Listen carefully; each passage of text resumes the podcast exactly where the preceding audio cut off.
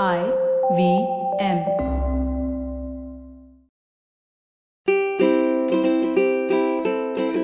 Hello and welcome to the Habit Coach Podcast. I am Ashdin Doctor, your Habit Coach. And now this is part 2 of our conversation with Snigdha Sahal on the social sector. Now, do join in, but make sure you listen to part 1 before you listen to this so that you have some continuation and know what we are talking about. How do you decide to get into the sector? Because nobody tells you about it. You need to become either a doctor, engineer, etc., etc., etc. Those are the things that are spoken of. Nobody talks about this sector. Like, I didn't even know there was an exam for this till a few years ago, right? Yeah. So, like, how do you get aware of this? For me, it happened through volunteering. Mm-hmm. I have been volunteering for many years. So, you know, when you're low in your life, everything is going bust. Mm. But that 1 hour a week is your highlight. Talk about this. This is so important, right? Like getting out of yourself to help others is the best way of boosting your own sense of happiness. Yeah. Please share. So I think for me, I was having a very existential, time in life where I just didn't understand where I was. Mm. The banking was great. My soul was not there. And I'm personally also multiple things were happening. You know how the boy world always shakes you up, rattles you. Huh? You need social services in there as well, huh? Actually, yes. New NGO starting now. Prayas. Tras, what do you call it? Prayas. It means try. So, but I used to volunteer, and it was just so beautiful. I would go and I would get a rose. Somebody would ask for my mobile number, like these tiny boys asking my mobile number. And then next week telling me that I thought if your father would pick up you, he'll be upset with me. So I didn't call you. Arey. Aww. I know. 5-year-old. But you know that is true. You understand the difference of being happy and being truly joyous. Mm. And then I just thought that if that is 1 hour, then I need to make it more hours. It was very simple for me. But it's not, you're right, it's not spoken about that as much. An option either. Because paisa nahi hai is the not a myth, it's partly a reality. But you can also make a decent living, right? And I also hopefully changes and people, we can get paid as much as they deserve. But I also then started going to various colleges in their recruitment drives. Okay. Like I used to go to IIM Calcutta and say, come and join us. And would recruit people because... And they would join? Yes. Because the salaries were not that bad. So it's just a myth that the salaries are... Or maybe they are like unnis bees off. No, not unnis bees. Let me say 13, 20. Okay. Right? But for some people, they were not even getting 13. Okay. Right? But for some people, 13 didn't matter. Right? As long as because how do recruitments in the campus things happen? People go and sell their organizations and people get enamored and want to join. I can enamor people. I would enamor them and they would join. And then I know that many people have done this. They go to colleges and tell about the sector and ask them to come and try out. Then there are internships. And now the whole trend of if you want to go abroad, then 2 years if you work in the sector, then your application is very weighty. Has a lot of weightage. As in from the country itself or from another international organization? If I want to go to Harvard and if I have 2 years of work experience in a rural village in India, my chances are higher. Ah, lovely. Experience. Rich. Intersectionality has happened, correct? Yes. But yet, this severe lack of talent in the sector is very real. Because our sector is one of the most overworked sectors. You can't say no to work because you're actually working for people. You're overworked because every person is doing 2 or 3 people's work because you must do it because you're helping people. And you're not doing it for a salary, you're doing it for your heart. So passion. Right? So that's what it's coming to. Yes, that outlook, that mindset, it's changing. I hope that it changes a little more. People start seeing talent for talent. And not for, charity. In fact, something interesting. Very often we use this word privileged, right? You are privileged so that you can do this. You are privileged. And you always see privilege come off with a hint of negativity, right? So someone told me that the other day and I said, no, I'm sorry, but I have privileges.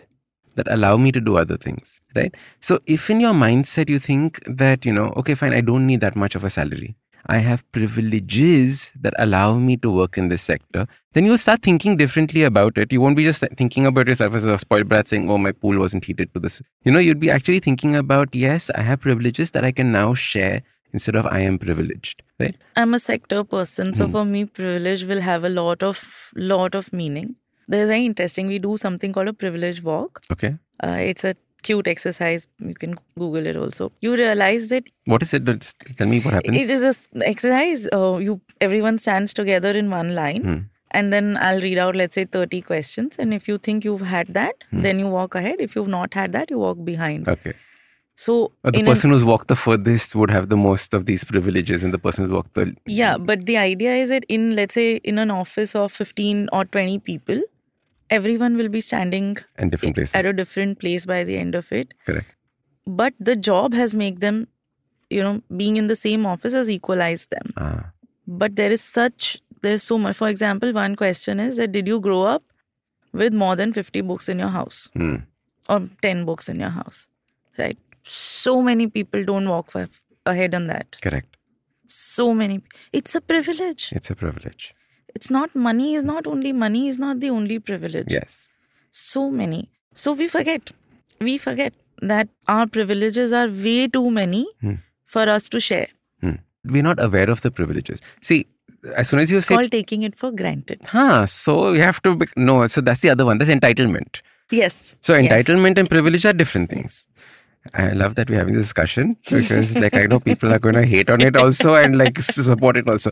So entitlement is when you're not grateful for things, right? So understanding, oh, I'm so grateful for this beautiful studio that we have so that we can record this. I'm not taking it for granted and I'm entitled to this. No, right? We are grateful for it. Privileges are aspects that you have that maybe other people don't, or that are things that boost you up a step ahead to push you in life. Would that be a fair enough way of thinking about these? Yes. And the question is not, do you have a privilege or not? All of us have. Different kinds. Different kinds. The question is that what have you done after knowing that you have more privileges? Do you think that I have more privilege? Let me donate 1 lakh rupee to this charity. And chalo, my thing is done. You know, my karma score is getting settled. Or I'm saying that, oh, I have so many privileges. Now I will give this up and I will go and become a social sector person. Correct. Or you are saying that for I will be using these for the social sector. Or for services. Me to say that enough about me, let me understand what is it that there isn't in the other person's life. Put myself in those shoes and come up with a solution. That is also because you are privileged with the knowledge, with education, with money, with looks, with so many things. Thank you. You're most welcome. That was my very in-your-face compliment. Yes, it was. Full brownie points. So how do you then unlearn your privileges, understand the lack of them? What would life had been without them, for example? Think about it from that point of view. What is their life without what you have? And instead of then sitting and giving yarn to them, work with them. Many organizations in the sector actually... do immersions like village immersions or community immersions. Where I used to work earlier, 2 years, we had like fellows, For 2 years, they had to either live in a village or in a slum with the people.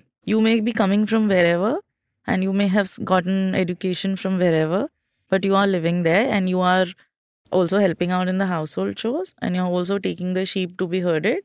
You're also milking the cow and you're also working. Correct. So then you start saying that, oh, if this is a daily life and these are these challenges, what is my innovation? What is my solution to this problem? Correct.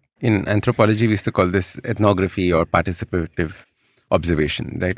So we spent, I think, a week in a tribal village to understand the way this was functioning. And I think one of my biggest takeaways from that experience was that in that village, absolutely nothing was wasted. It was amazing just how everything was reused. And this was when I was in college. So there's so many little things that just like stay back after experiencing this. Yeah. And see, that's the whole thing that how when you give a solution to them next time, you will not give a wasteful solution. You know, it'll get rejected. Yeah. Don't give them batteries because they don't know what to do with the battery afterwards. So they actually had batteries stacked up on their windows because they didn't know how to throw them away. Yeah. I once was at a very cute but a very, very, very vulnerable, very tiny village where there was this alcoholism was a big thing. And we were working on multiple things. And there this one guy comes on a bicycle, old man, comes, has a little freezer, has popsicles, takes the alcohol bottles and gives a popsicle in return. Mm. Empty bottles. Mm. That's his job. Business model. Lovely. Business model. Mm. Collects empty bottles and gives a popsicle. So the household gets rid of their clutter. There is no more memories. And the children eat popsicles. Lovely. Lovely. Mm. So they have this... I couldn't have one. I did not have an empty bottle. Arre, immediately you should have shot one back. You could get a popsicle also. I was on duty, so. So, what I love about this is that there are so many different things that you can do. It's not just about donating money. Normally when, and typically whenever it's a donation call that you receive, it's always someone trying to guilt you into this. I think that's something also that I want to discuss with you. Everyone calls up with a ask.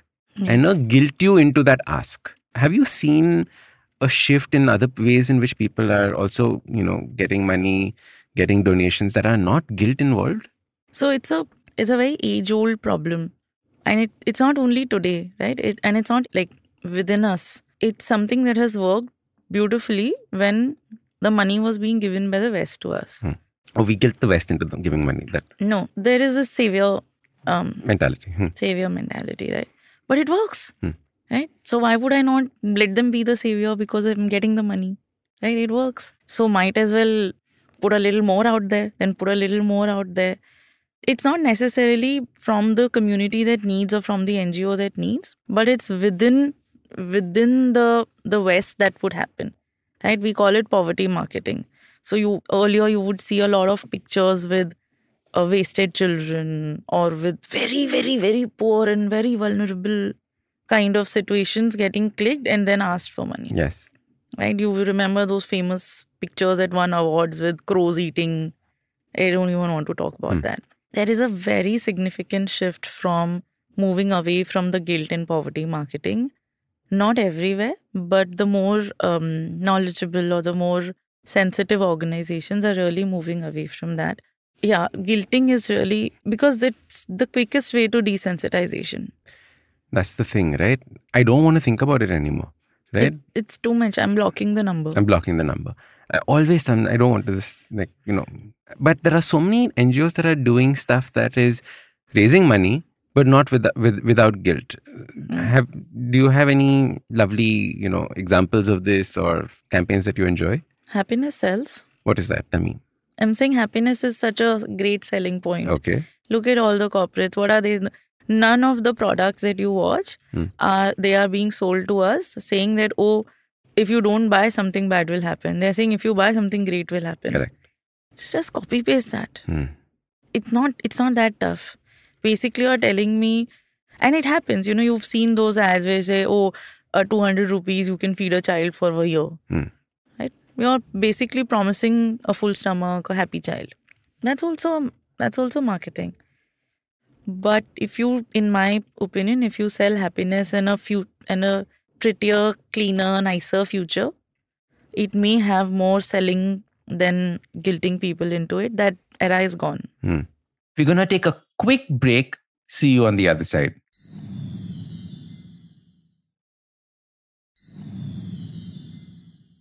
Welcome back. All right, let's jump into the conversation. I was telling people in my NGO about this as well. I was saying that, imagine if we spoke to people about saying that, literature was your favorite subject. Hmm.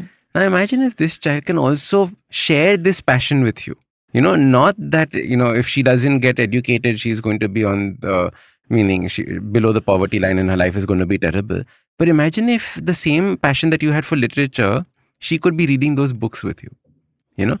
That is a different way of approaching this entire thing. It's very interesting that you said that because, I also have this conversation with the people I work with that how are you being ambitious? Yeah. Right? And how are you putting ambition within everything that we are doing as... Why am I okay to say that, oh, I've supported this child. Mm. Now, if the child gets a blue collar job, it's my work is done. Mm. But And of course, one of them, me. In 10 years, me also become a doctor. You already are one. But born one. I didn't have to do all this education and all of that. I know. How cool. So, why are we not saying that, no, the spectrum is not blue collar or doctor.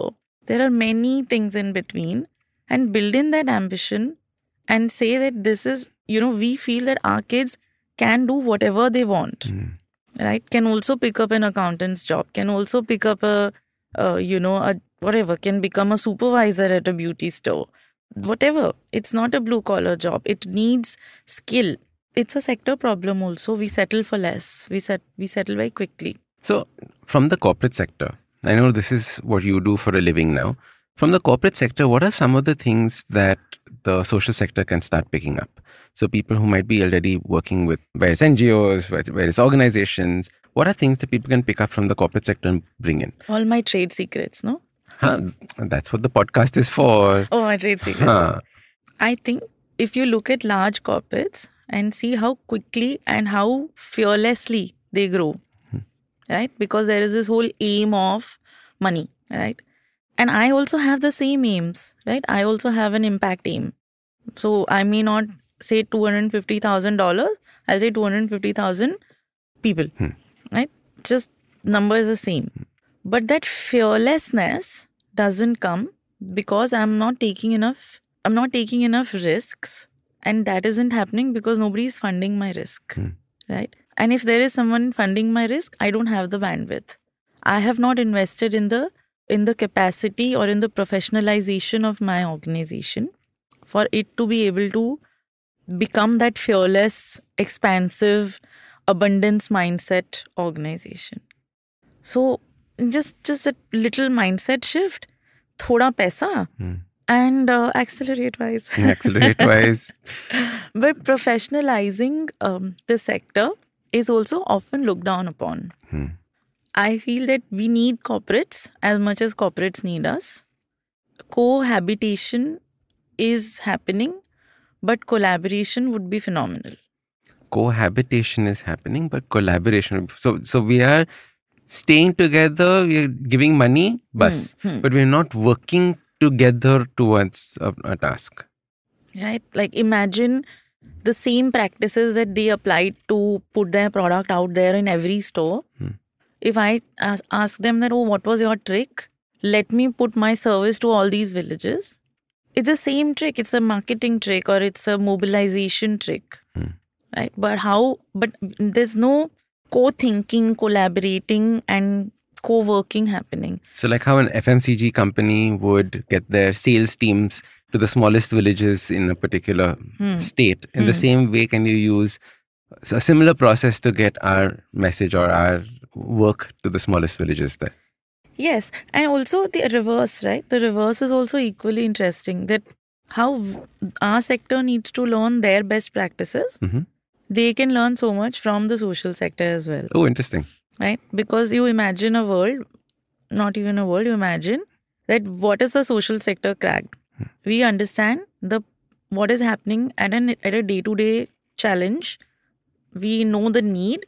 We have also cracked how to reach the last mile, right? We're not sitting in an office imagining these things. We've actually experienced, we have the data, right? We have tons and tons of data to give all these insights. Now, if that insight is taken to innovate or to come up with a product or a service with that sensitized mindset, it'll be so magical. And for me, the best example is TikTok. Then? What has TikTok done? TikTok realizes that there's an inherent need for people to show off and to be visible and, you know, to express themselves. They made something which is so user-friendly that everyone could use it. Correct. Most TikTok people, from celebrities to someone in a very remote village, right? How could they do it? You're so right. We had this couple working on our farm. Of course they do TikTok. And they were TikTokers. Yes. They actually had t-shirts that said TikTokers. Yes. And they had some 25,000 followers or some nonsense like that. It was millions and millions of views. And it's such a, you know, it's such a cool thing to be visible, to be able to express a dance and then people across the world are clapping and sending you hearts. Mm. So yeah, I think that this marriage between corporate and social sector will have beautiful babies. I think, or out of wedlock also. Out of wedlock babies. I think figuring this out is going to be the next big shift for our social sector, right? I think as soon as we also stop thinking of it as social sector, you know, if we start actually thinking of them as businesses that we are creating, and you know, I think that mindset shift is so critical. I remember my first meeting with our NGO, and I started, you know, becoming more aware of it, and I said, so what does our sales team do? And everyone said, ah, Ashdin, you cannot call it a sales team. Not. It is resource mobilization, right? What is it called? Resource mobilization. It is not sales. We raise funds, we can mobilize resources, but we don't sell. Correct. And I was like, no, but like in the corporate world, this is what we do, right? This is how you get money, you sell. So aren't we selling something? And you're like, no, we're not selling. We're asking for money. But I was like, technically that's wrong because we're giving something in return to the corporates or to the donors, right? So it is a transaction that's happening there as well. How amazing. You imagine one of your great sales heads of a corporate starts doing it for an NGO. Insane. Insane. That is what we need. That is what we need. And if there is a great sales head listening to this podcast right now, please get in touch with me. We have jobs for you. Get in touch with us. We have jobs for you. Then we'll compete for you. So we will move from 13 to... Okay. Lovely, but you're absolutely right. Like, it doesn't matter what job you're doing right now. I think you can build those techniques into our NGOs and our social service organizations. It's a service industry. I am taking your money and giving the service, but instead of you, I'm giving it to someone else on your behalf. Correct. Just like the Taj has a CRM, which is like a customer relationship management software. We also have that, right? Each of those kids that we are, you know, working with is part of that CRM. They are our customers as much as the corporates are. But you know, NGOs do have CRMs. No, I'm just saying that, you know, now imagine if you had a head honcho CRM expert dude in our NGO. Yes. We'd have so much more data. Yes. And so much more insights, and those can create such better solutions. Snigdha, this is an exciting world. You know, I just wish people start also thinking about it like this instead of bichara. You know, I think that getting out of the bichara mindset is something that is so important. Bichara means like, you know, oh, you poor thing. I think that is something that... It historically comes from the savior mindset, right? Oh, I'm here to help you out. So the moment you say, I'm not helping someone, I'm actually doing... And I have said it for years. I'm the most selfish person. You just stole the words out of my mouth. Yeah, I think this is a very selfish industry technically, right? You're cleaning my sins. I do it for myself. No, it's not even, it's so fulfilling. You know how you keep talking about feeling sexy. Yes. There is nothing that makes you feel more sexy than doing or being more meaningful. Yes. The kind of fulfillment, your cup is always overflowing. People see you as an overflowing with joy person. You're so sexy. You have done something interesting. You have spoken about something interesting. Adds layers to your personality. You're like, you know, this person has substance, has depth. So much more sexy. Absolutely. Social sector is very sexy. Social sector is sexy. If there's nothing that you take away from this podcast, the social sector is sexy. It is. You know, Snigdha, there was this one time we were in Alibag and we have a center there, and randomly from the street, one person came up to us and said that, you know, the Light of Life Trust has helped my children so much that one has become a nurse and one has got a job somewhere else. And the father was saying this, and he was saying, I've never been more proud of my daughters than what they are achieving now, and they would not have been able to do this if they weren't educated, if they hadn't gone through this process. And now, it's not about that. I'm talking about as a selfish thing, you know. And the reason why I'm saying this is that I was walking 3 feet higher after that. Yeah, I was feeling like I was on cloud 9. It was me feeling great and now. And you did nothing. And I did nothing. Right? That's the crazy thing about this. Like, these kids are doing such fantastic things. They're nurses. And they're making a difference in their life. They're earning things that they would have never imagined. And it's come back to make me feel like, imagine now you doing this. So everyone who's listening to this, who's feeling sad, who doesn't know what to do with their life, who's feeling like, you know, life sucks. Guys, life sucks only because you're focusing on your own life, right? Become selfish by helping somebody else. Yes, yes. Also, you know, I keep saying, the fulfillment and the joy it gives you, but also think of it that it also makes you feel in the greater, you know, in the universe, you understand how tiny a speck you are. A little philosophical, but it does make you feel the significance versus insignificance of you and your actions. You know that if you want to do anything to make yourself not insignificant, you have to do things which are for the greater good or for a greater impact. Otherwise, this is tiny me. Lived all my life like a tiny me and died my life like a tiny me. Correct. That's it. And we all want to, feel worthy. We all want to leave that impact. We all want to... Yes. Right? And we all try to do this in our bank balances or in other ways. But I'm saying that changing other lives and being of service and seeing that continue on, I think is the most amazing thing. Yeah. But having said so, I would also like to put it out there to all your listeners. Please donate also. Just saying. Hashtag just saying. Is that just part of action, or that's like before everything? Just send some money first. Also donate. The sector needs it. Okay, we should add one more caveat to this. So NGOs have different ways in which they receive money. So now talk about your gold, silver, copper theory of money that they receive. I think this is such an important thing. So please donate to the gold. So explain. So the funds in our sector get divided into largely two buckets. There is unrestricted money, and then there is restricted money. Restricted money basically says that all the funds should be used for exactly these purposes as agreed upon, and often those purposes are direct on the ground impact. So this would be, as an individual, if you say, I want to donate 10 books to this particular kid, would be restricted funds, correct? Right? Yeah. It cannot be used for giving them food. Else. It cannot be used for giving them uniforms. It has only be used for these books that have to be given. Right.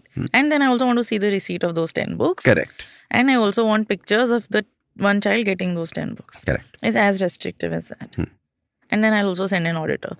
But... send those 10 books to me to make sure that it was received by them. Correct. So, and then there is the unrestricted funds, which I keep calling as the gold. And why gold? Because those are your enablers. Okay. Right?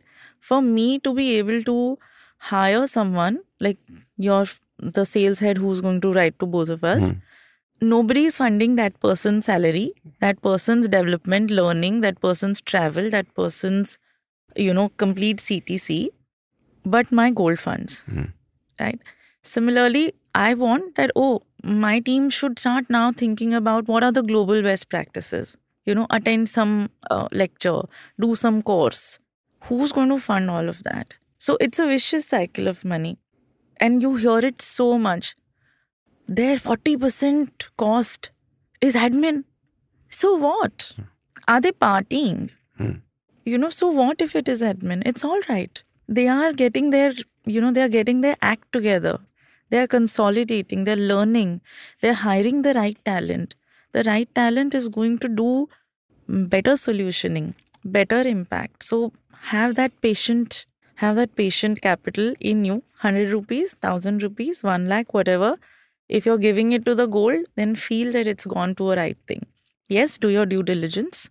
Ensure that you're giving it to an organization that does good work. And there are many factors to figure out how do you do the due diligence.